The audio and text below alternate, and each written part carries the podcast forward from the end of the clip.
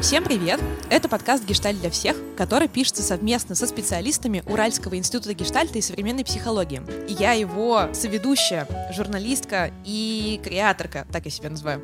Меня зовут Аня Ягода. Сегодня у нас в гостях э, Аня Исупова и Андрей Алпатов. Мы сегодня обсуждаем важную тему под названием «Как выбрать своего психотерапевта или психолога» и будем обсуждать все самые разные подробности того, как подступиться к этому делу. И сегодня мы посвятим этому целый час. Привет, Аня. Привет. Привет, Андрей. Всем привет. Поехали.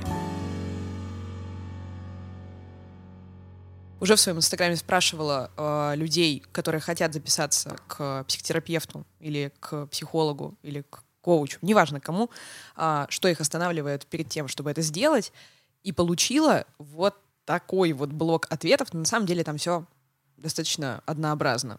Наверное, ответа три таких самых-самых-самых повторяющихся.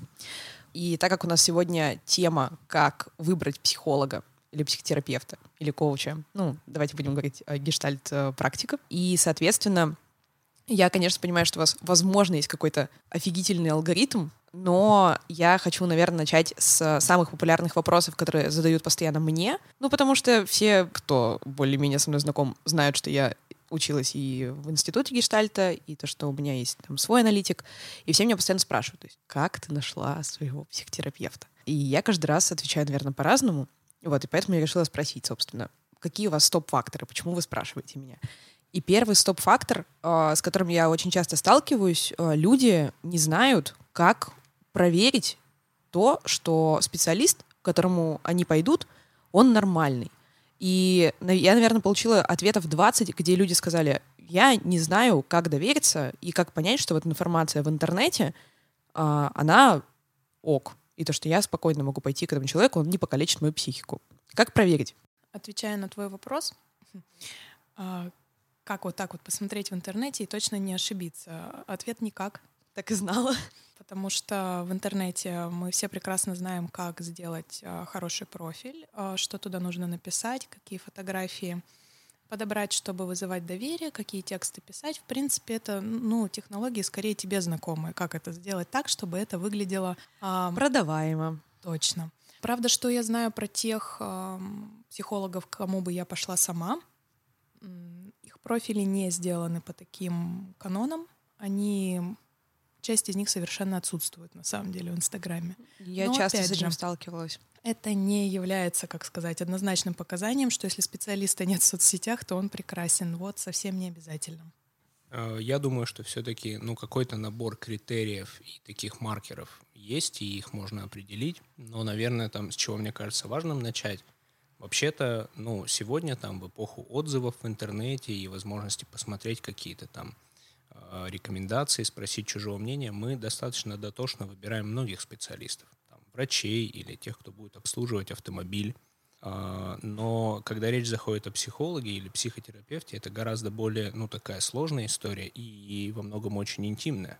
Я буду приходить к специалисту и что-то такое рассказывать про себя, что я, может быть, не говорю никому больше. И в этом смысле мне абсолютно понятны все сложности. И вот Э, тот уровень дотошности, с которой многие подходят к выбору психотерапевта, и понятно, почему сложно порой решиться, как-то сделать выбор. Основная история для меня про то, что хорошо бы не бояться и пробовать. Э, не так много в психотерапии есть исследований, э, и одно из них, которое похоже, но является валидным, то есть, ну, правдивым, заключается в том, что основной вклад в психотерапию, в результативность вносят отношения между психотерапевтом и клиентом то, как сложились вот их человеческие взаимоотношения.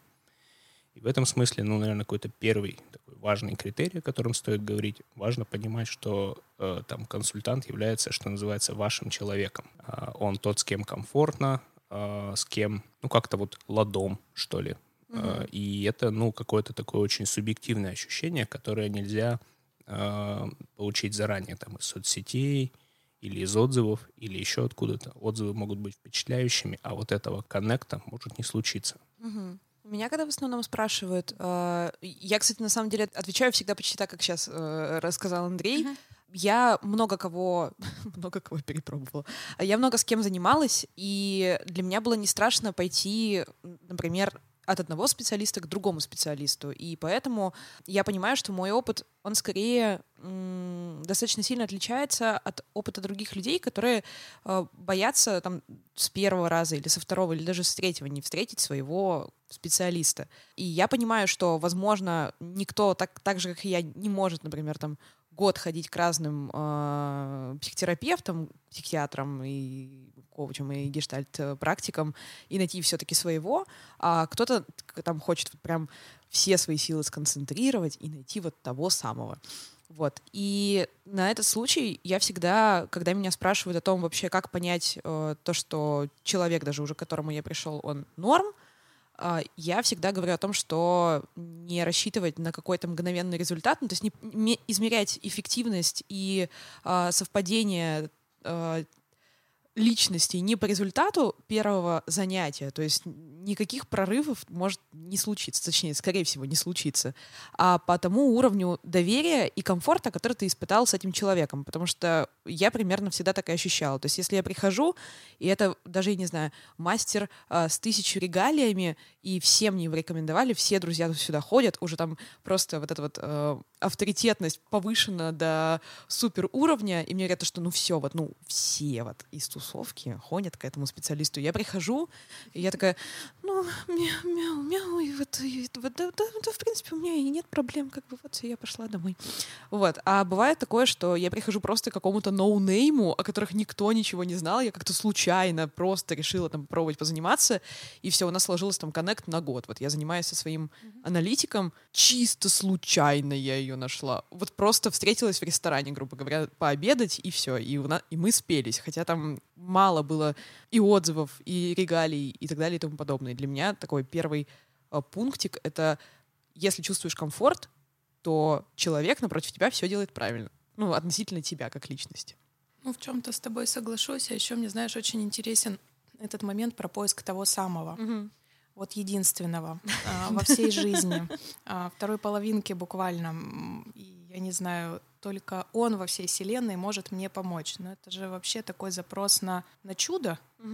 И точно не на простой человеческий контакт, которым мы вообще-то и живем, и которому в ходе терапии, консультации мы будем учиться его улучшать.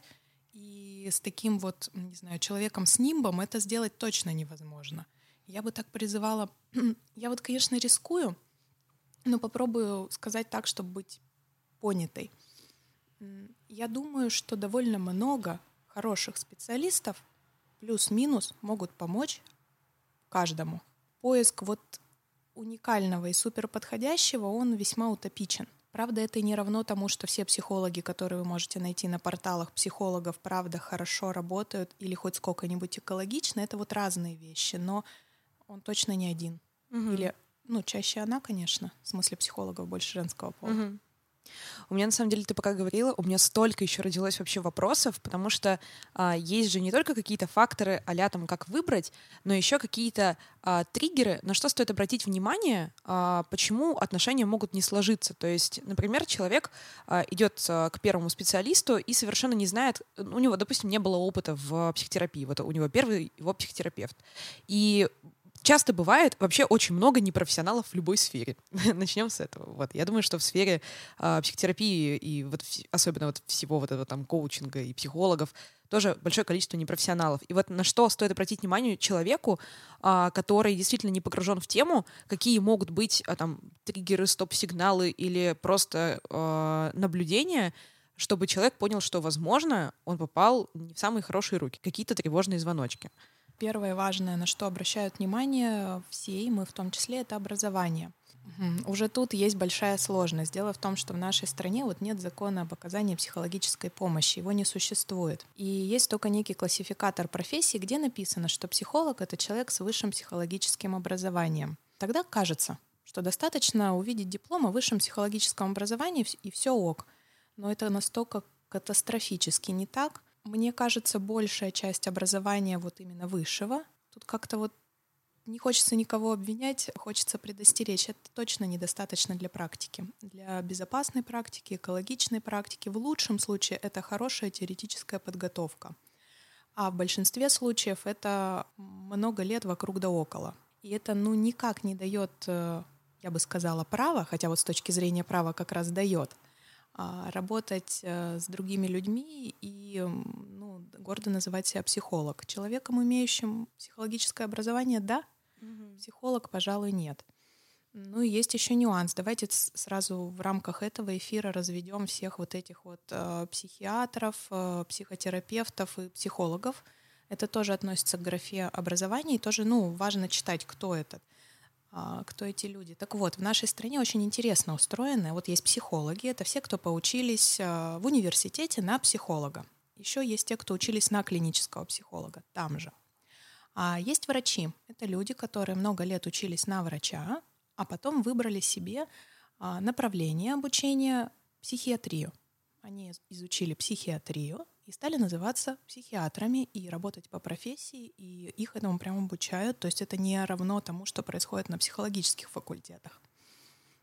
А потом далее им надо пройти еще доп. образование по психотерапии. И вот только они могут называться психотерапевтами слава богу, вот когда ты рассказывала, я такая думаю, интересно, вот я вообще всегда правильно как-то измеряла э, образование, и я так думаю, хух, ну, это хорошо. Это немного как-то все очень сложно и запутано, потому что психологи, которые работают э, с клиентами давно, они вообще-то занимаются психотерапией. То есть э, сам процесс э, работы, контакта, он психотерапевтический, но они не могут на двери написать психотерапевт. Угу. И а, вот первый такой значок — это прям посмотреть, что у человека написано, кто он и есть ли под это обоснование. Ну, то есть если человек, не имея а, диплома о, о том, что он психолог, пишет, что он психолог, психотерапевт... Тревожный звоночек. Просто, не просто, он, может быть, этим и как бы и занимается. Вопрос скорее в том, что, а зачем он об этом врет? Угу. А, может быть, его научили люди, продвигающие, а, продающие а, его профиль. А, может быть, ну, это какая-то неудачная история, с ним все в порядке, может быть. А может быть, прям сильно тревожный звоночек.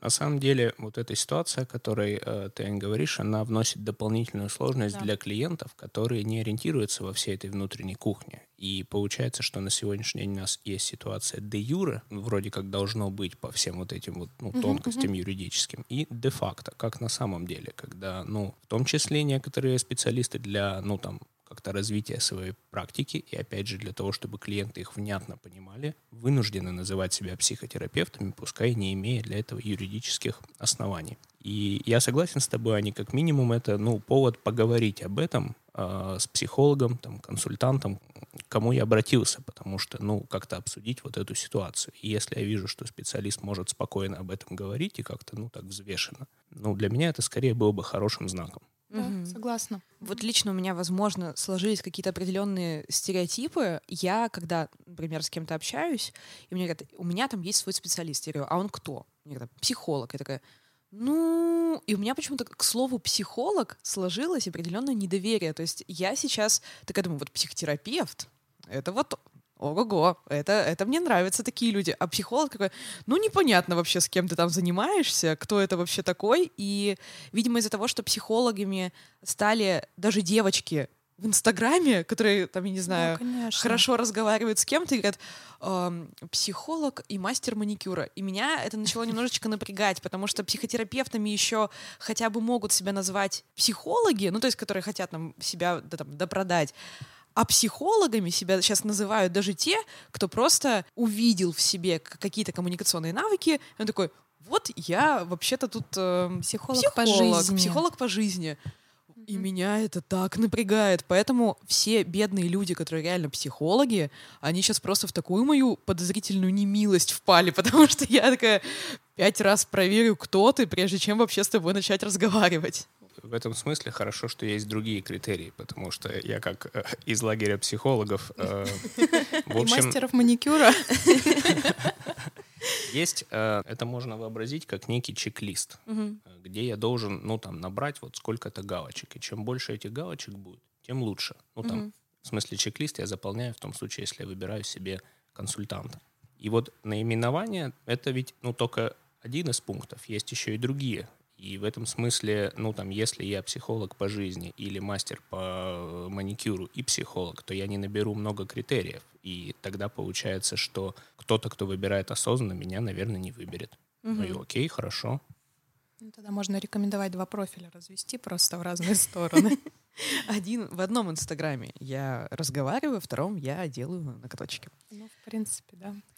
А помимо образования, мне кажется, что еще есть какие-то а, более неосязаемые вещи, которые сложно описать, но тем не менее, если просто пронаблюдать за ними, то они тоже могут стать такими триггер-сигналами. И а, я очень часто и в своей практике, к сожалению, и в практике других людей сталкивалась с тем, что когда человек приходит к специалисту и рассказывает нам о своей жизни, он сталкивается с обесцениванием. И для меня это самый, это я, даже я не знаю, это не тревожный звоночек, это сирена, это колокола, это, не знаю, какой-то горн, вот этот вот огромный, который свидетельствует о том, что все. А... Ну, ты имеешь в виду, ой, да вы с какой-то фигней пришли? Либо там, либо, ой, вы с какой-то фигней пришли, ну, что, что тоже бывает, либо а, я помню, что удивительно, что я после этого так сильно начала увлекаться там псих, психотерапией, занятиями с психотерапевтами и с психологами.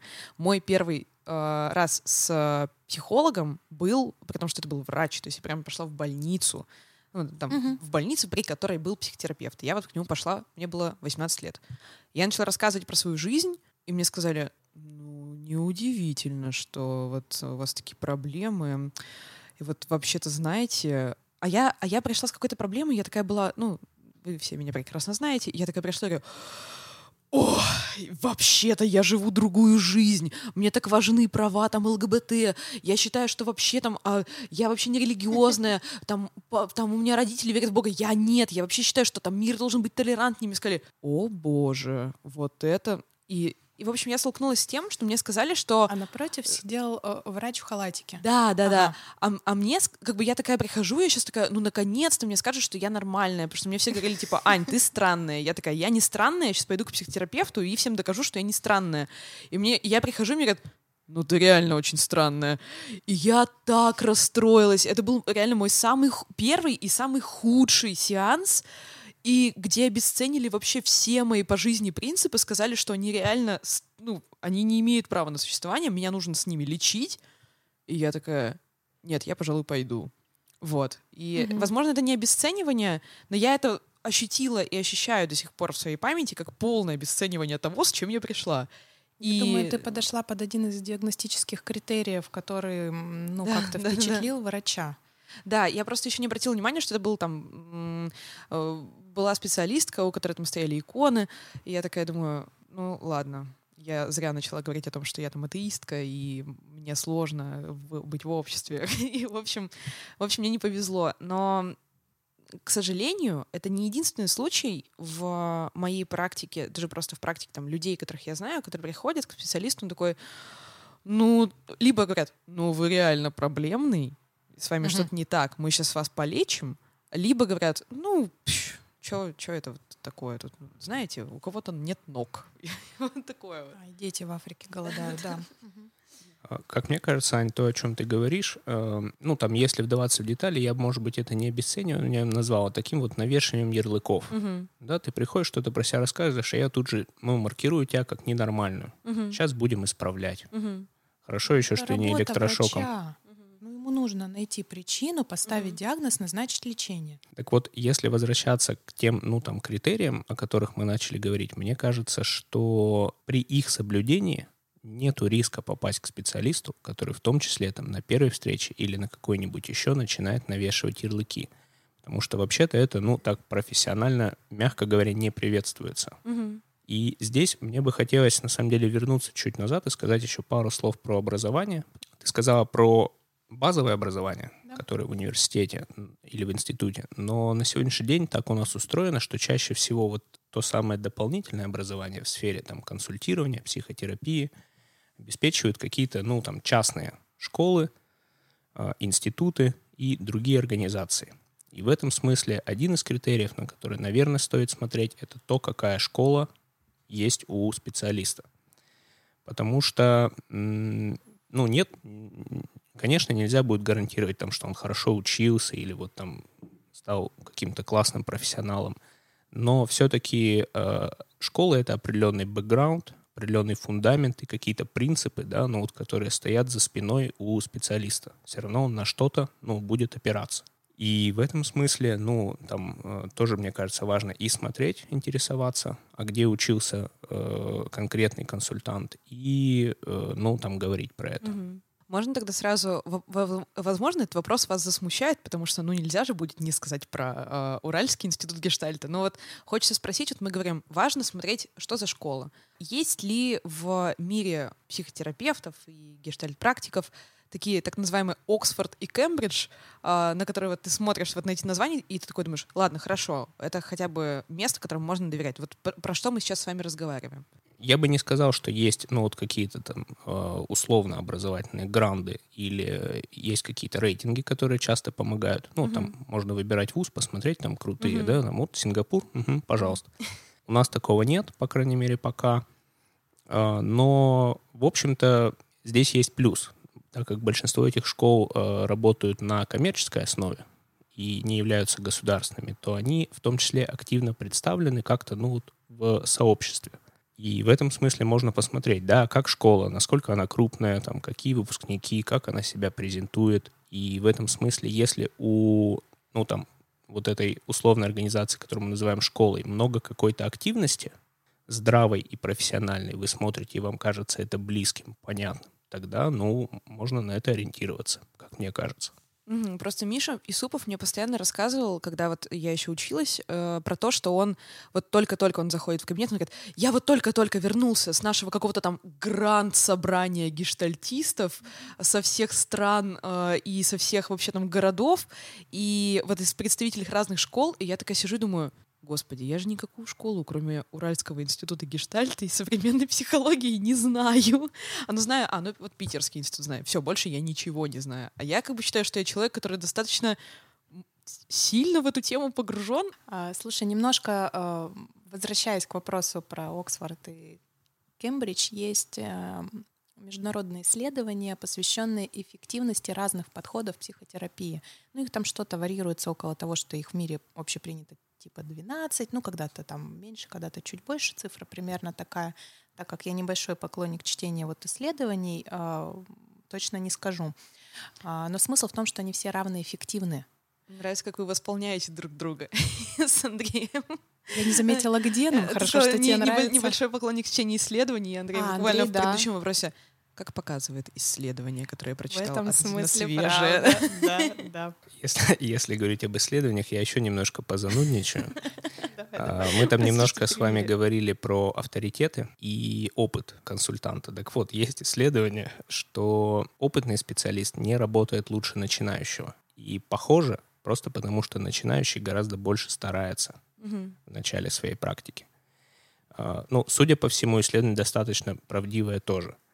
И в этом смысле авторитет, если возвращаться назад, вряд ли будет ну, там, сильным показателем. И когда ты рассказывал про то, что пришла к титулованному специалисту, а контакты не сложилось, для меня это, ну, похоже на правду. Есть 12 а, равноэффективных подходов психотерапии. В этом смысле любая школа будет хороша, если а, она включает в себя достаточное количество часов обучения, достаточное количество часов супервизии.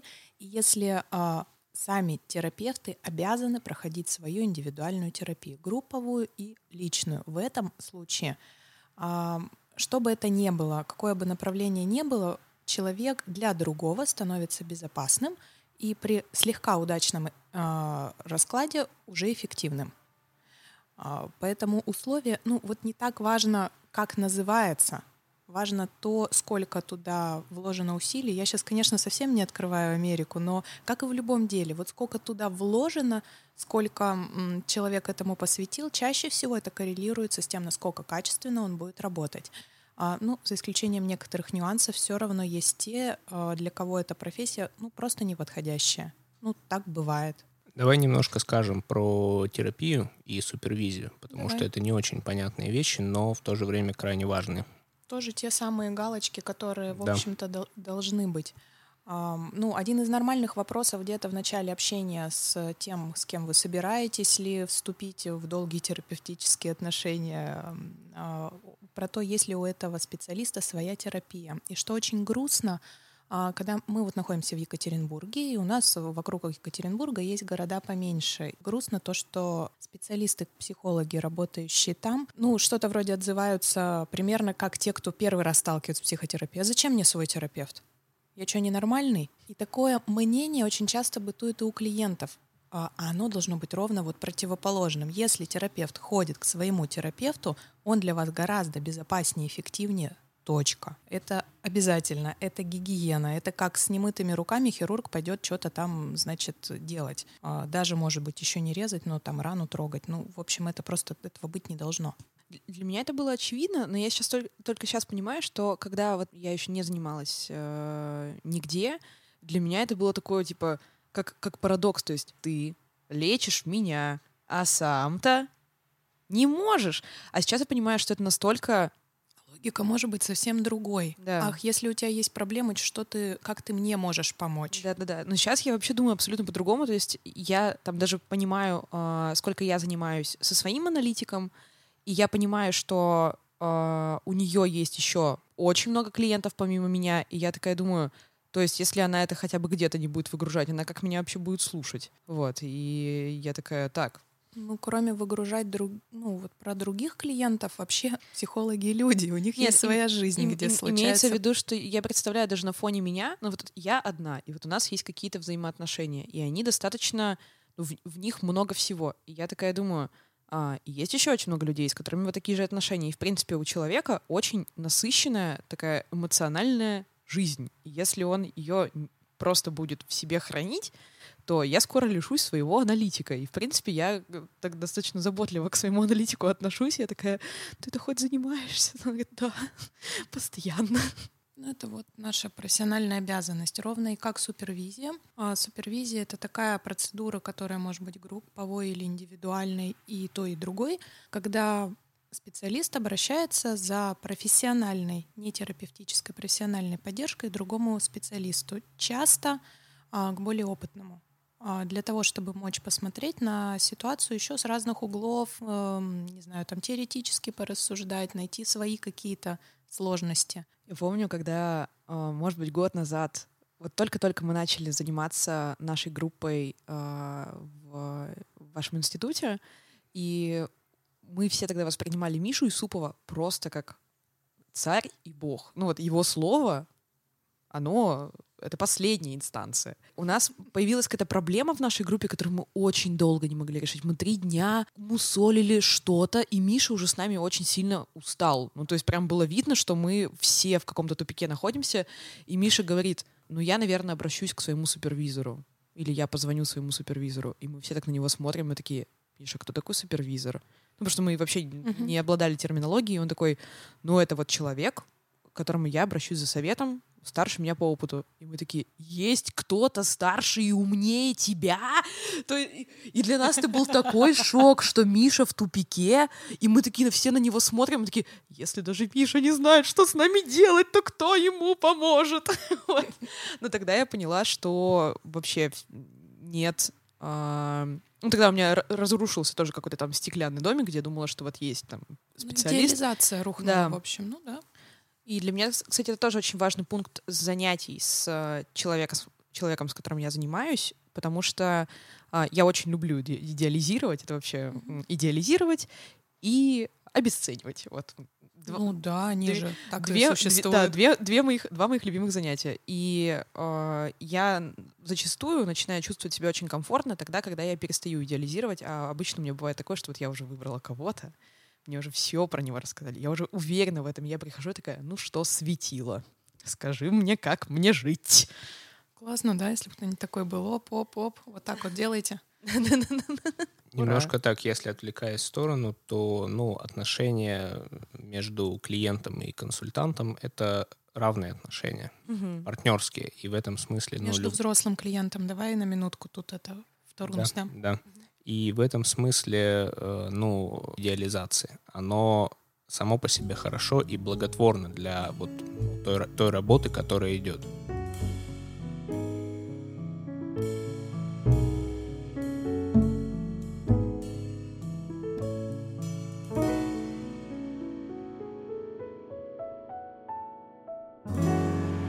следующая тема, которую я подниму, а, потому что мне кажется, что в любых взаимоотношениях а, каждый вклад важен. То есть у меня складывается такое ощущение в последнее время, что когда а, меня спрашивают о психотерапевтах или когда люди идут к психотерапевту, то я чувствую, мне так кажется, я не знаю, как это еще объяснить, что человек э, перекладывает большее количество ответственности на специалиста. То есть я тебе доверился, ты сейчас все здесь делай, ты тут главный.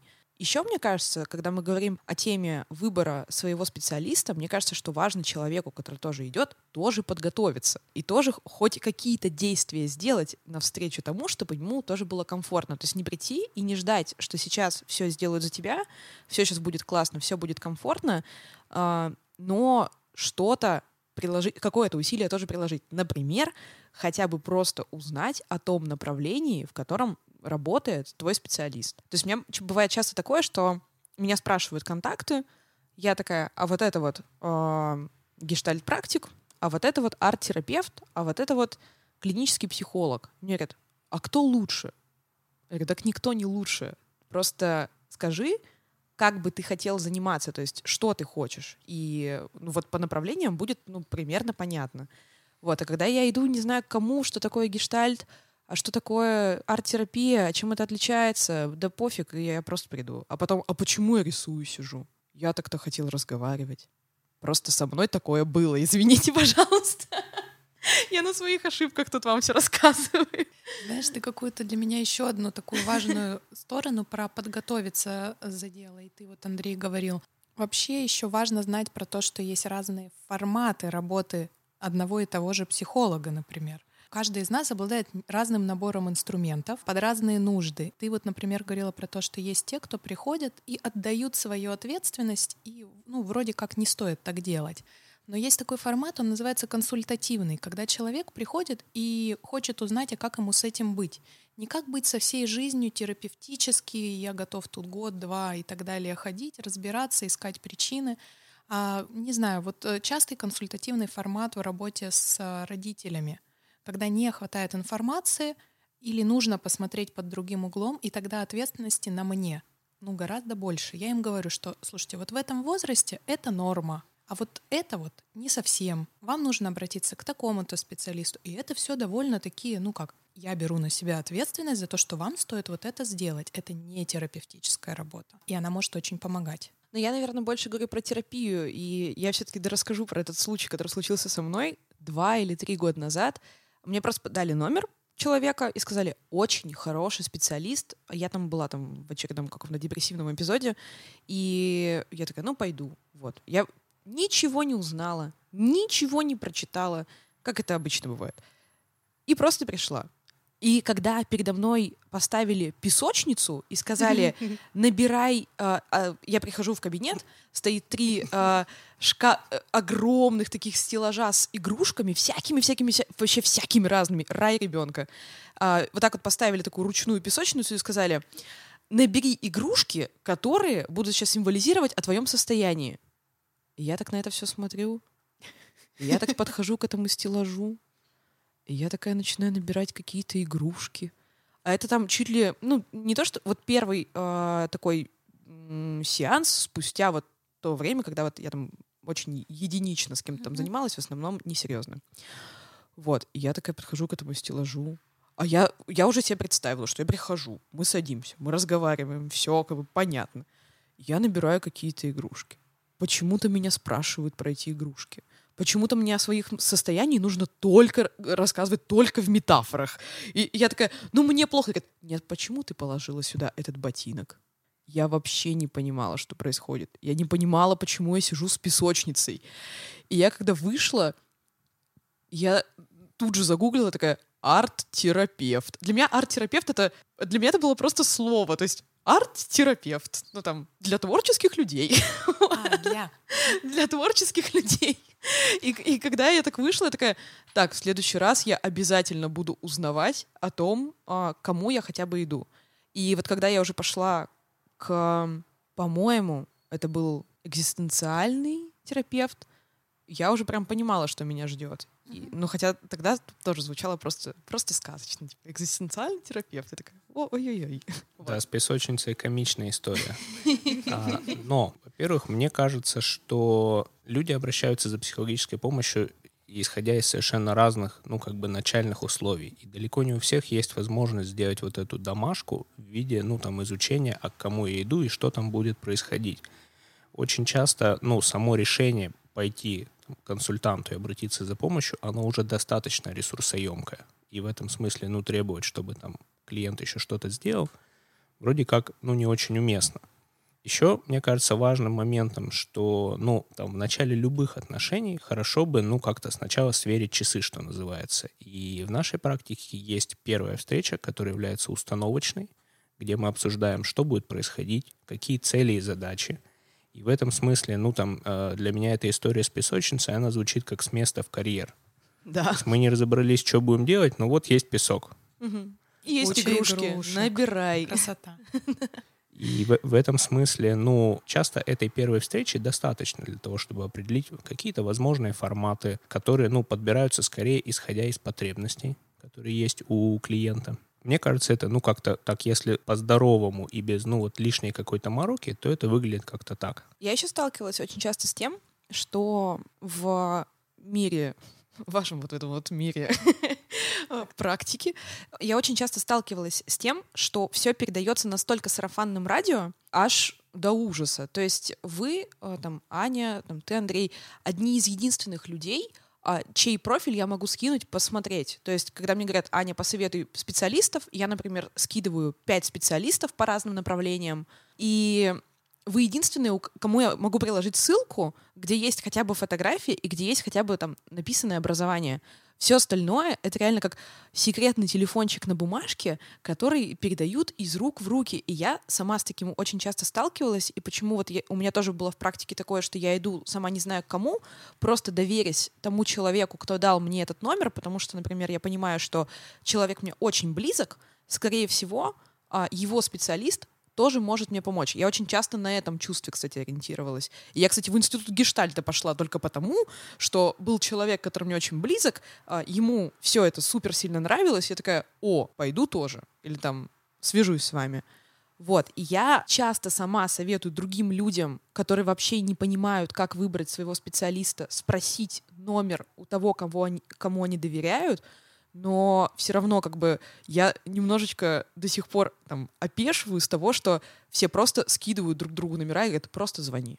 Просто позвони, и все. И, и скажи, что... Клуб, И, да, да, и скажи, что от меня. Я сама так делала. Это же просто ужас какой-то на самом деле. И такое многих пугает. И я не знаю, возможно, вы даже не сможете ответить на этот вопрос, но у меня а, глобально есть какое-то большое непонимание, почему так происходит. То есть почему до сих пор такое, на, держи, позвони, Ну, через дверь несколько пройди. ответов на этот вопрос есть. А, Вообще, по-честному, а, культура оказания психологической помощи у нас начинает развиваться. Она еще никак даже не ну, не в середине, там, не знаю, своего пути. Раньше, Мгм. не очень, да, давно, пойти к психологу, ну, то есть вот у нас в этих записях наших подкастов не было ведь ни разу что-то про то, что, ну, вот совсем это очень стрёмно, и я занимаюсь Мгм. каким-то таким делом, что вот ко мне ходят. Нет, там мы даже не очень много говорили про это. Мгм. То есть этот контекст ушел, но он был пять лет назад, это недавно. Это очень стыдно признать, что что-то не так. Не Мгм. стыдно пойти к гастроэнтерологу и сказать, что у меня гастрит. Мгм. Но стыдно пойти к психологу и сказать, что у меня гастрит. Хотя оба специалиста могут работать с одной и той же проблемой. Мгм. И гастроэнтеролог отправит, скажет, слушайте, ну у вас стресс. Вам к психологу. О боже, какой ужас. Да потому что путаются психолог, психиатр. Сразу какая-то, какой-то дикий ассоциативный ряд.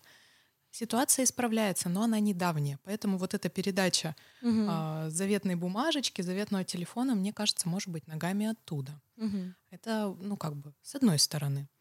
А с другой стороны, мы тоже ничего не можем поделать с тем, что во многом э, здесь работает сарафанное радио. Мгм. И даже использование соцсетей — это тоже некий запуск сарафанного радио. Но, опять же, мне кажется, что со стороны ну, там, наших коллег, наверное, все-таки стоило бы приоткрыть слегка профиль людям. Правда, интересно посмотреть на то, кто это при условии того, что сейчас весь мир про то, что все профили открыты. Угу. Ну просто посмотреть в глаза, ну не знаю, приятен, неприятен человек, не знаю, как он там двигается, даже видео какое-то записать. А, Я не очень люблю эту публичную часть своей жизни, но мне кажется, она про, в том числе про открытость.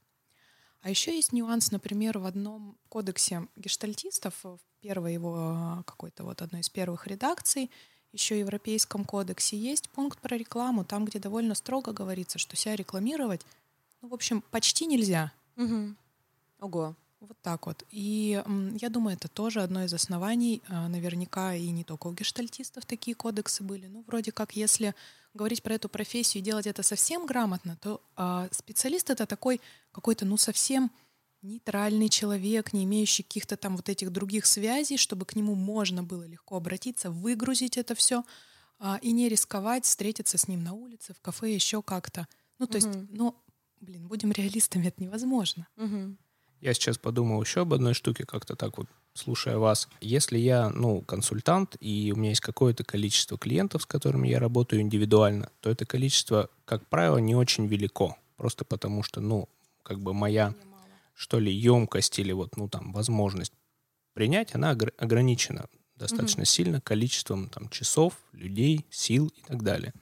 И в этом смысле, ну, э, заниматься, как бы, ну, там, например, сделать сайт-визитку или там какой-то лендинг, что-то еще, это достаточно ресурсоемкие штуки. Моя гипотеза вот сейчас возникла, что, может быть, иногда специалисты выбирают этого не делать, просто потому что, ну, вроде как и сарафанное радио обеспечивает достаточное количество э, клиентов, чтобы, ну, вот, было, было как бы окей, в норме. Я еще думала над, над тем, что, а, например, мне кто-то рассказывает про своего специалиста, ну, когда вот меня не было постоянного, и я такая, о, а дай номер, я тоже хочу сходить, мне интересно. Мне говорят, нет, я номер своего специалиста не даю. И я с этим сталкивалась очень часто. Вот. И мне кажется, что это тоже какой-то странный барьер. То есть тебя уже заинтересовали, тебе сказали, есть место, где становится лучше, но ключ от него я тебе не дам. И я такая, ну почему? Я даже слышала такую версию, что вообще не расскажу про ваш институт никому из коллег, чтобы никто так крут, как я, не был. А, Такую версию я тоже слышала. Обожаю. Может быть, она вот тоже Мгм. имеет место, да, быть. Но я сталкивалась с опасением, что люди просто боятся давать номер а, тем, с кем они общаются, чтобы не поставить там своего же специалиста в неловкую ситуацию. Ну да, потому что взять на консультацию, например, ам, ну, человека, а потом его сестру или его брата, это будет, если еще про это вдруг не знать, узнать потом, но это просто... а, Grand fail. ну, да, это сложно. Кстати, да, вот у меня тоже был такой вопрос. Я часто его обсуждала с э, своими знакомыми, которые, например, занимаются со своим специалистом и дают его номер своему очень близкому человеку. То есть не просто другу, а, там, например, бывшему партнеру или там коллеге, с которым, например, очень плотно идет взаимосвязь. И почему-то я, э, у меня нет каких-то э, действительно обоснований для того, чтобы сказать, что так плохо, но интуитивно я такая, да так нельзя, да вы, вы, вы чего такое делаете? И вот скажите мне, пожалуйста, так можно? Точнее, а насколько сильно это карается какими-то эти- этическими правами? С карами вообще у нас не очень в рамках нашего государства. С- слу- Случая наказания я не знаю, но здесь есть очевидные сложности, с которыми придется столкнуться всем участникам процесса. А, Чем э, ну, там, меньше консультант вовлекается вот в м, как-то внут- внутреннюю, одна из задач э, консультанта посмотреть со стороны, посмотреть под другим углом про то, что Аня говорила уже несколько раз. И чем меньше ну, эта возможность как бы замыливается, тем хуже. И в этом смысле сейчас уже достаточно специалистов, чтобы, ну, там, даже двоюродного брата или сестру отправить э, кому-нибудь еще. Ну, нет уже такой нужды вот для каких-то таких плотных пересечений. Мгм. Зачем? А, Ну, есть... Это вообще сложное место, потому что бывает, что специалист может не знать, что к нему пришли по очереди все члены одной семьи. Мгм. Ну, чует что-то странное, но может не догадываться. Не все же с порога говорят, кто чей родственник. Там Мгм. истории-то с разных сторон могут звучать по-разному. Есть, а, ну, там в практике бывает так, что один специалист ведет и мужа, и жену. Но А, это такая особая ситуация, когда это как раз работа с парой, и то есть есть встречи и на двоих в том числе. Мгм. И это всегда сопряжено, ну, там, с большим количеством сложностей, потому что абстрагироваться от того, что сказал а, один, Мгм. потом что сказал другой, и, и это И делать вид, что ты не понимаешь, о ком идет речь. ну, как-то обнулиться довольно сложно, но есть такая работа, она имеет определенные правила, рамки, и она иногда уместна. Но если это отдельная работа, ну, то есть муж хочет к терапевту, жена хочет к терапевту, они не по поводу своей пары решили к нему ходить, а, то лучше выбирать разных специалистов. Уж в Екатеринбурге-то, ну вот, ну, очень нас много. У меня на каждый свой вопрос, наверное, есть комичная история. Я скоро буду писать сборник анекдотов моих походов э, или случаев. Э, идея. Да. Буквально там несколько месяцев назад я встретилась со своей достаточно близкой подругой, но мы с ней видимся очень редко. То есть мы близки, но видимся нечасто для того, чтобы сверять часы. И мы сидим и рассказываем а, про... Что-то разговорились, и я такая, вот мой аналитик, она говорит, а мой аналитик. И мы, наверное, про своих аналитиков проболтали, ну так часа полтора. И по нашему разговору складывалось такое ощущение, что у нас какие-то абсолютно диаметрально противоположные специалисты. Я такая, вот у меня она очень жесткая, она меня прям воспитывает. Она говорит, а у меня такая мягкая, мне так комфортно. Я вот я люблю, когда вот со мной вот так вот повзро... Она говорит, а мне вот надо, что вот меня пожалели. И в конце концов мы понимаем, что у нас общий аналитик. И для меня это было просто таким шоком. Я, наверное, думала, что, я не знаю, сейчас придет Валдис Пельш и скажет, посмотрите в эту камеру, вас разыграли.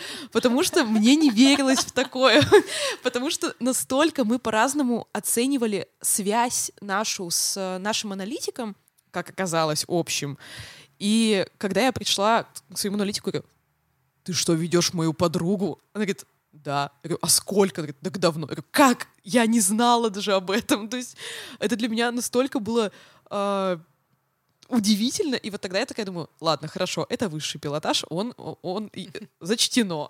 Вот. Если бы мы случайно не встретились, мы бы никогда бы, наверное, не узнали, ну, если там разве что во дворе в одном бы не столкнулись, да и то я думаю, что это бы тоже было пред- предотвращено.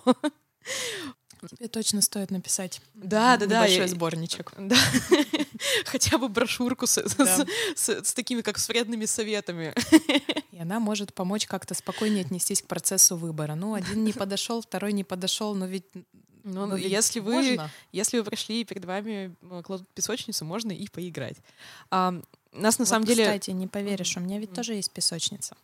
Серьезно? Да, в институте есть песочница и даже игрушки. О, о. Ну, слушайте, не я не видела в вашем институте столько игрушек, сколько я увидела там просто на одном стеллаже. Там, э, Наверняка. там первое место по игрушкам, там детский мир, мне кажется, даже немножечко на второй план это идет.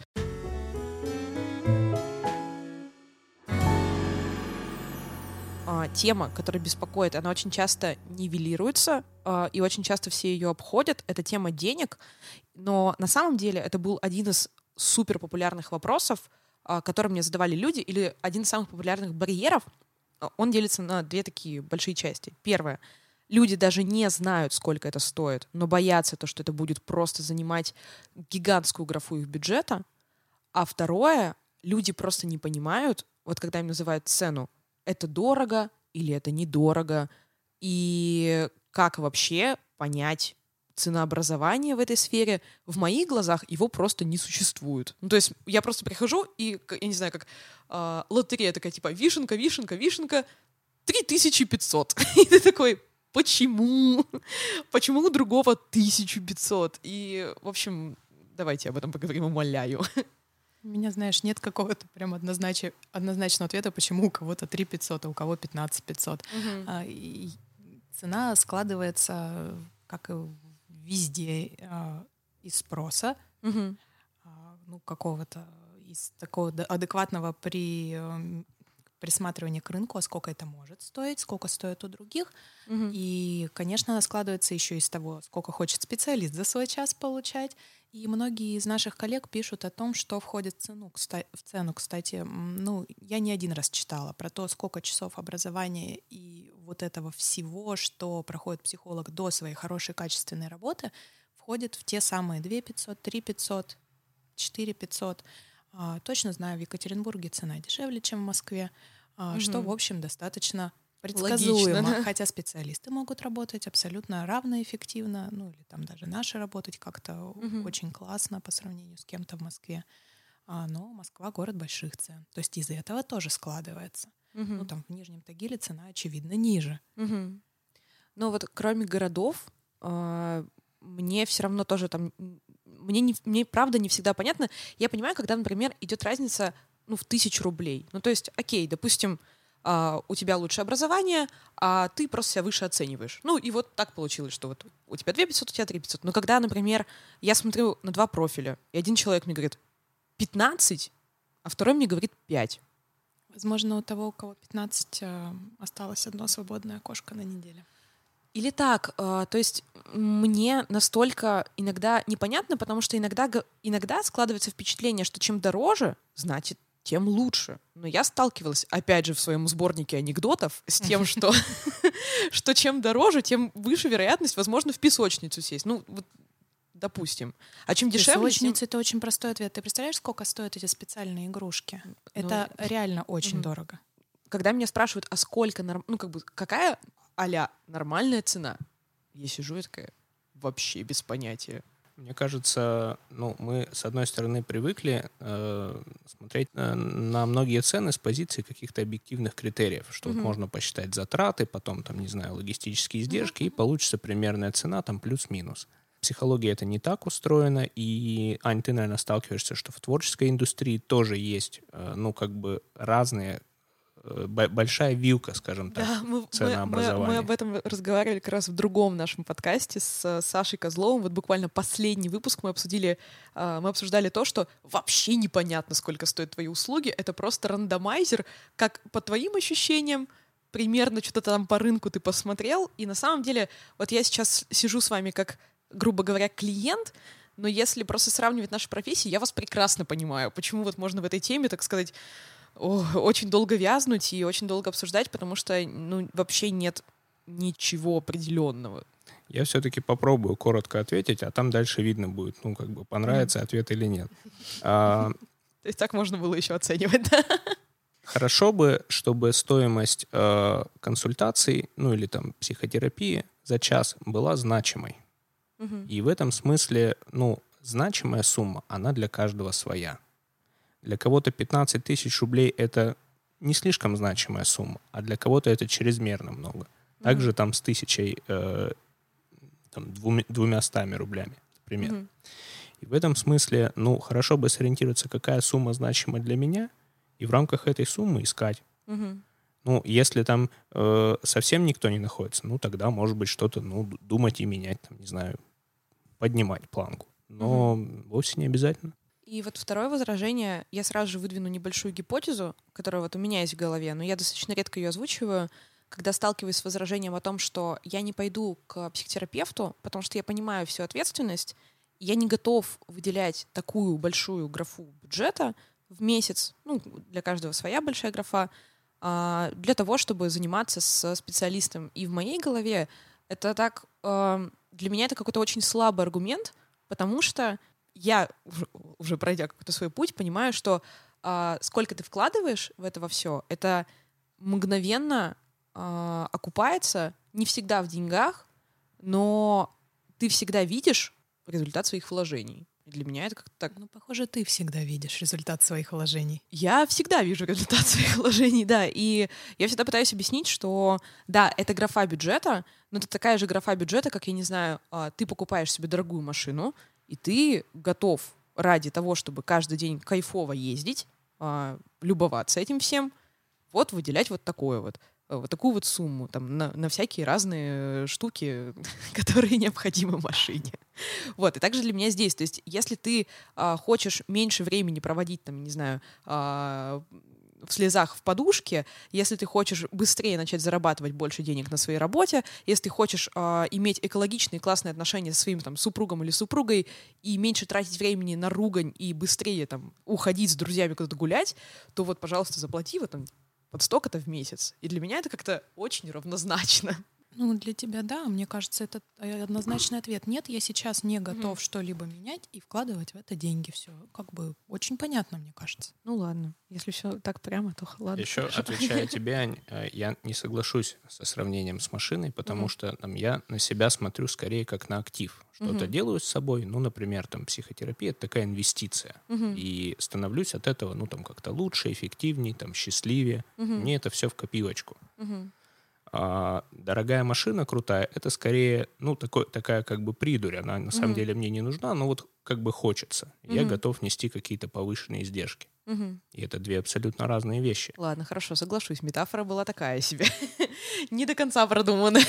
Я очень часто друзьям говорю о том, что считаю, ну, там, личную психотерапию самой крутой инвестицией из тех, что я делал. Но mm-hmm. как это вот так донести, чтобы мне поверили и все там пошли, значит, и попробовали — я не знаю, это, ну, не, не думаю, что есть какой-то рецепт, и вот всех можно как бы, угу. ну, что ли, так, э, обратить в веру, значит. Ну, это тоже такая тема с э, игрой в спасателя, потому что э, мне как-то раз там тоже моя аналитик сказала, что там, Аня, э, я, я, я очень там сильно хочу, там, чтобы моя мама там начала заниматься тоже там со своим специалистом. Я постоянно обсуждаю со своим аналитиком, и говорит, Аня, вот пока человек сам не дойдет, ты никакими аргументами его туда не затащишь ни ценой, ни убеждениями э, миллиардными о том, что это там очень большая инвестиция, что э, это, скорее всего, произойдет в голове у человека, а все остальное, что потом он уже будет видеть и слышать, это будет просто в подтверждение. Но не получится так, что ты такая пришла, развесила я не знаю, митингующие плакаты, такая психотерапия, там типа, е, это э, улучшает твою жизнь. Так не сработает. Я такая смирилась с этим и думаю, хорошо, я, рабо- я уже буду отвечать по запросу. Человек говорит, я хочу, посоветуй. А не так, что я хочу, но, знаешь, я не готов деньги вкладывать, но, знаешь, вот это такое я не хочу. И я такая думаю, ну, я не буду с этим работать. Как бы не хочешь, ладно. Я дам телефон, тогда ты попросишь телефон. Вот. Знаешь, мы такую важную штуку не затронули. Я понимаю, что по времени мы уже Ничего выходим. страшного. Но есть еще один очень важное, как сказать, возражение, опасение, и мне кажется, один из кусочков, по которому можно и нужно выбирать специалиста. Есть такое опасение, что я начну ходить, может быть, поэтому многие, ну, как бы вот торгуются, mm-hmm. то, о чем ты только что рассказывала и мне станет сильно хуже. Разбередят все мои травмы, в общем, разберут по кусочкам, а собрать никто меня собирать не будет. Особенно если человек догадывается, что, ну, он, в общем, идет к психологу не за тем, чтобы еще более эффективно зарабатывать, а когда есть проблема, когда mm-hmm. есть боль. А, Ее страшно трогать, потому что кажется, что сейчас как рванет. И это, кстати, весьма возможно. Угу. И это один из, э, ну, каких-то, одна из каких-то таких вещей, про которую стоит заботиться, зная, что ты идешь, ну, что ли, не за легкой консультацией, а вот именно в терапию ты идешь э, за тем, чтобы что-то прямо сильно поменять а значит, будешь работать глубоко. И тогда, а, ну, выбор такой становится, что ли, более ответственный. Ну, другое дело, что на первой встрече точно не обязательно нырять глубоко, можно примериться, приглядеться к специалисту, но одним из таких сигналов про то, что а, ну, стоит прекращать, наверное, общение, это постоянное, постоянное непрекращающееся ухудшение. Угу. Когда становится хуже, настроение падает, ну вот есть ощущение этой разрухи, оно Возможно, после, угу. а, но это не должно быть постоянно на ухудшении и без конца. Если так происходит, адекватный специалист э, ну, обращается, может быть, за медикаментозной поддержкой к психотерапевту, потому что ну, тогда она может быть нужна. Но если клиенту все время очень-очень плохо с этим, что-то надо делать. И угу. если терапевт не делает, и если э, эти встречи это всегда про страдания, ну, что-то идет не так, и это не тот специалист, стоит останавливаться. Угу. Я не знаю, насколько это внятно, Андрей, прозвучало. Может, ты меня как-то еще под, ну, подсоберешь то, что я говорю? А, ну, мне сейчас сходу как-то не приходит в голову, как это, ну, там, сделать какую-то выжимку, но я полностью согласен с тобой. У меня, наверное, была только такая ремарочка, возможно, дополнение. А, когда я шла тоже на прям в терапию, в длительную, и я понимала, что она будет долгой. Ну, то есть это был мой сознательный выбор и мы на тоже установочной встрече с моим аналитиком обсуждали, что я буду меняться, но изменения — это не равно счастливые изменения. То есть, возможно, мы затронем то, что меня в какой-то момент может разрушить. И об этом тоже нужно знать.